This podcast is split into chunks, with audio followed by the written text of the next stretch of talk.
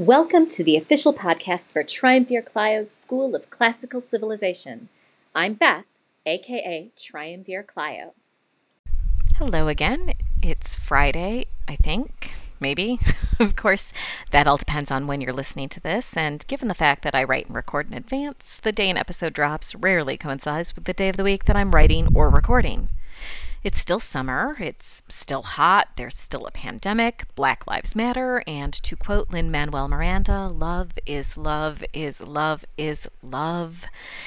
And that is a big focus of today's episode. Today, I will ramble on about episode 5 of The Power of Myth Love and the Goddess. Obviously, as you can tell from the title, Campbell talks a lot about love in this episode romantic love. And that's the problem with English. We have one word for love, but there's more than one type of love. I love my daughter and I love my parents and my brother.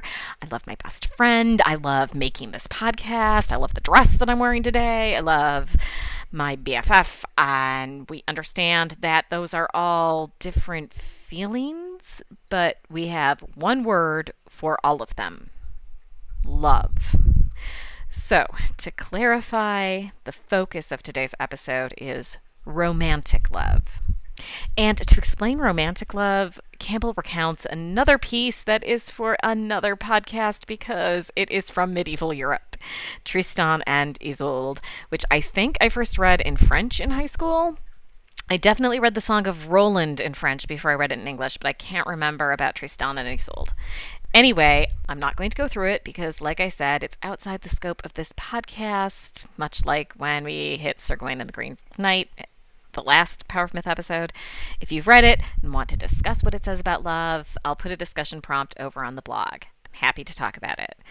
Um, what I love, and there's that word again, about this discussion of love is how Campbell describes the evolution of it. Um, now, this discussion is very Eurocentric, and admittedly, so is this podcast because it's focused on the Greeks and the Romans, although that does encompass the Middle East and North Africa um, because it's all part of the Mediterranean world. Um, but anyway, Moyers and Campbell do do a good job of stressing that they are talking about the evolution of love in the West. Um, so kudos to them in the 80s for pointing out that this was not a global thing that they were talking about, and it was specific to Europe. Um, anyway, despite all of the comparative mythology that Campbell does, he does recognize that this particular discussion of love may not be true in all cultures. I told you I'd ramble on for a bit. I'll try and get back to where I started the evolution. And that problem that we call multiple things love. The Greeks called it eros, but Campbell translate as translates that as libido and defines it as the impulse to life. So eros is another word for love. I mean, in English we'd translate it as love, but um, but it's uh, one of those other types of love. Um, eros is about the self, but love, um, romantic love, is about others. It's about opening oneself up to another. Um, and again, I know that Campbell and Moyers are undoubtedly speaking 100% in terms of cis heteronormative relationships. But that description, it doesn't matter who that other is in the relationship. Love is love, is love, is love, is love. And this leads Campbell to a discussion of duality and a lot of talk about various organized religions before they land on that second half of the title of this episode, the goddess. In the Hesiod episodes, we did see Gaia, the Greek earth mother goddess who started it all. Um, and Campbell speaks of her and many other of the earth goddesses who were worshipped in the so called cradles of civilization Mesopotamia, India, Egypt, all these river valleys. Um, they're goddesses of agriculture and fertility. But then these tribes of herders with their warrior gods came into conflict with these settled farmers, and the goddess was demoted or completely eliminated from the religion.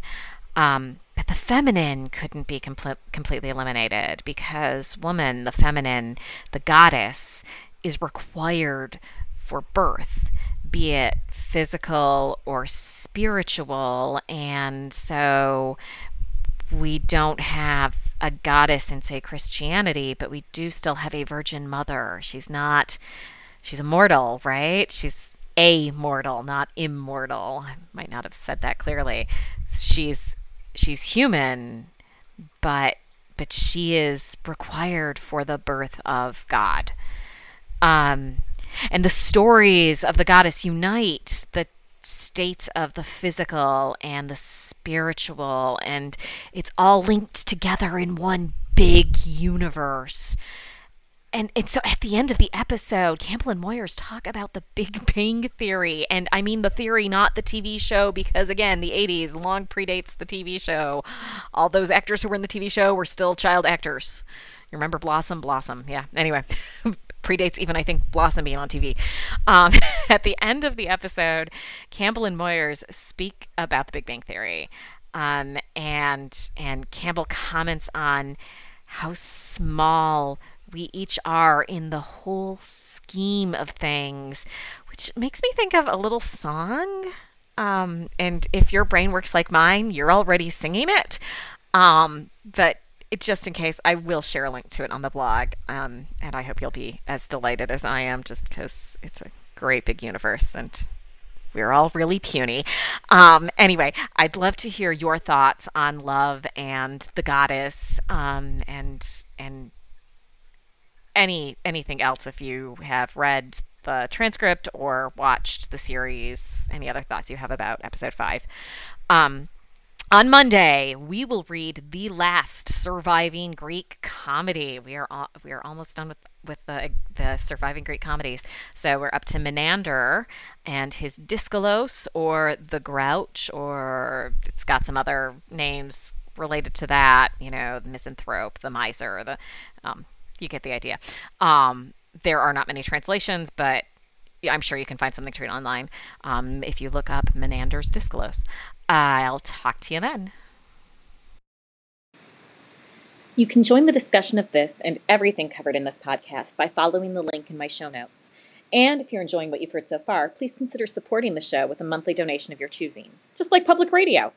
And please also consider giving a five star review on your podcatcher of choice so that more people can discover the fun that is Triumvir Clio's School of Classical Civilization.